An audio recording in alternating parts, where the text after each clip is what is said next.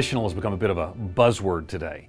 Uh, probably the origins of that conversation would come uh, in some degree from uh, Leslie Newbegin's writings, and then the Gospel in Our Culture Network that sort of emerged out of that, and then Darrell Guder and a group of uh, primarily mainline Protestants wrote kind of a book called The Missional Church, and Darrell edited it, and kind of broke into the conversation. Uh, the words obviously go around before that. It was actually Francis DuBose who wrote a book called God Who Sends in the early nineteen eighties. Didn't get a lot of attention, but he first wanted to use missional the way we use it today. Later, Chuck Van Engen in the nineties would publish a book called God's Missionary People. So we begin to get a picture that uh, something was going on in the way that we would think. Now really, it's actually not that new in two ways. First of all, churches have been missional long before they came up with a cool word for it. Uh, and secondly, the Missio Dei movement is actually something that came from the mainline missions movement, International Missionary Council, that met in places uh, like uh, like Edinburgh uh, at the beginning of nineteen ten. Uh, John R. Mott brought people together for the evangelization of the world in this generation. They formed a, uh, a continuing committee. They had meetings in, in Jerusalem and then Madras or Tambarum and, and Willingen. And so they were talking about these issues a long time before it came to the notice of evangelicals. So very much, very much a mainline conversation, but what happened is it's sort of, even mainline uh, people would say, it sort of went off track. And uh, things like the missionary structures of the congregation, there were certain uh, experiments that they tried that didn't work so well. But what happened is, is people like Darrell Guder and others in the missional church said, you know what, there's really important truths here. The church is, by its very nature, uh, missional. God, by his identity, is a missionary God. Uh, and so we begin to see John twenty, uh, John twenty, twenty-one says this. Jesus, after identifying himself as being sent forty times in the Gospel of John, then says at the end of the Gospel of John, as the Father has sent me, so send I you. So sentness seems to be a characteristic of the church that's often lost. And it's not so much, people would say later, that the, the church has a mission, but it's God's mission has a church.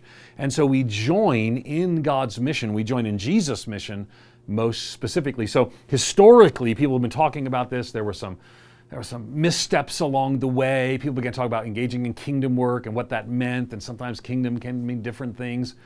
But so Darrell Guder, Uh, kind of kind of re-engages the conversation, part of the Gospel in Our Culture Network. And then others begin to pick it up, and it becomes a distinctly uh, evangelical conversation, to the point where actually some writers were later write, how did evangelicals take over the missional church conversation? And partly is because um, evangelicals, I think, are we're looking for a way and a place, maybe even space, where they could say, we want to join in a holistic ministry of Jesus.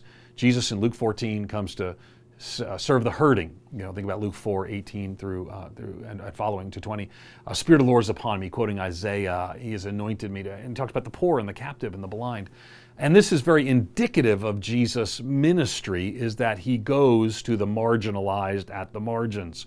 And so, so there's a sense that, that Christians know, they see that in Jesus, and they think, well, maybe we should see that in our churches.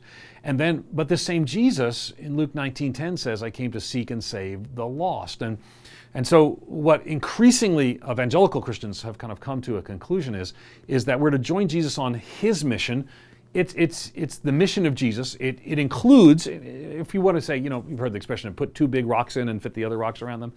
If there are two big rocks, it is it is uh, showing the the good news, right? Lived out, the implications of the gospel. They'll see your good works and glorify your Father who is in heaven, Jesus said. So it's showing and sharing the good news of the gospel. And and in evangelicalism, sharing has been uh, preeminent and prioritized, and there are reasons for that, and I'll, I'll explain that in just a minute. Uh, whereas showing has perhaps been something that, well, that's something the mainliners do because they're not maybe doing the sharing as much as we think they should.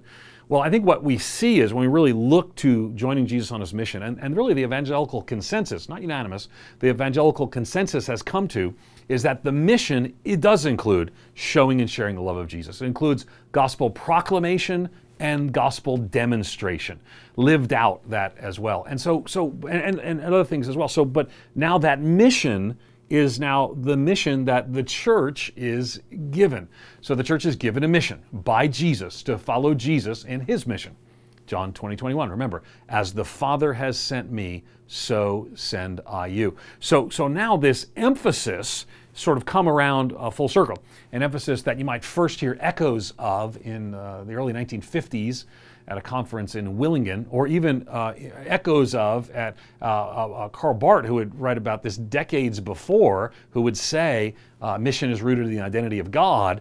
Then what would happen is this, is that evangelicals said, they looked to scriptures and said, yeah, you know, this this this is right. This is an emphasis we need. And now pretty much any mission study, mainline, Catholic, Orthodox, evangelical, all would say that mission is rooted in the identity of God himself. So when we study the attributes of God, he's holy and he's righteous and he's merciful and he's loving. He is a sender, has to be part of that identity. Uh, so God is a sender by nature. He sends the Son. He sends the Spirit in the Son's name to empower the church that is sent by the Son for the Son's work. And so the church then, it too is sent, right? The, the kingdom of God births the church in its wake. The kingdom of God births the church in its wake. It's not here to be a distributor of religious goods and services. Well, you come to our church and you can be attracted to it and we'll, we'll give you things that make you feel religious and happy. But it itself joins Jesus on his mission into context and community, showing and sharing the love of Jesus to a to a broken and lost world. The world's broken, so we show the love of Jesus to it by, by mending the wound, by caring and standing in the broken places. The world's lost, so we share the love of Christ. We sh- we we share the gospel with those who are without. And in doing so, we're ultimately joining Jesus on his mission. And I know some will object, say, well, you know, our mission is not the same as Jesus. No, no. God didn't call you to die on the cross for the sins of men and women. But he did call you to listen to your Savior, who said, as the Father has sent me, so send I you. In the same way, not for the same purpose, aute in the original language. So he sends us in the same way. And so as the Father has sent Jesus, Jesus has sent us, and the Father has sent the Spirit to empower the church so that it might go forth in Jesus' name, showing and sharing the love of Christ. That's, in a nutshell, being a missional church.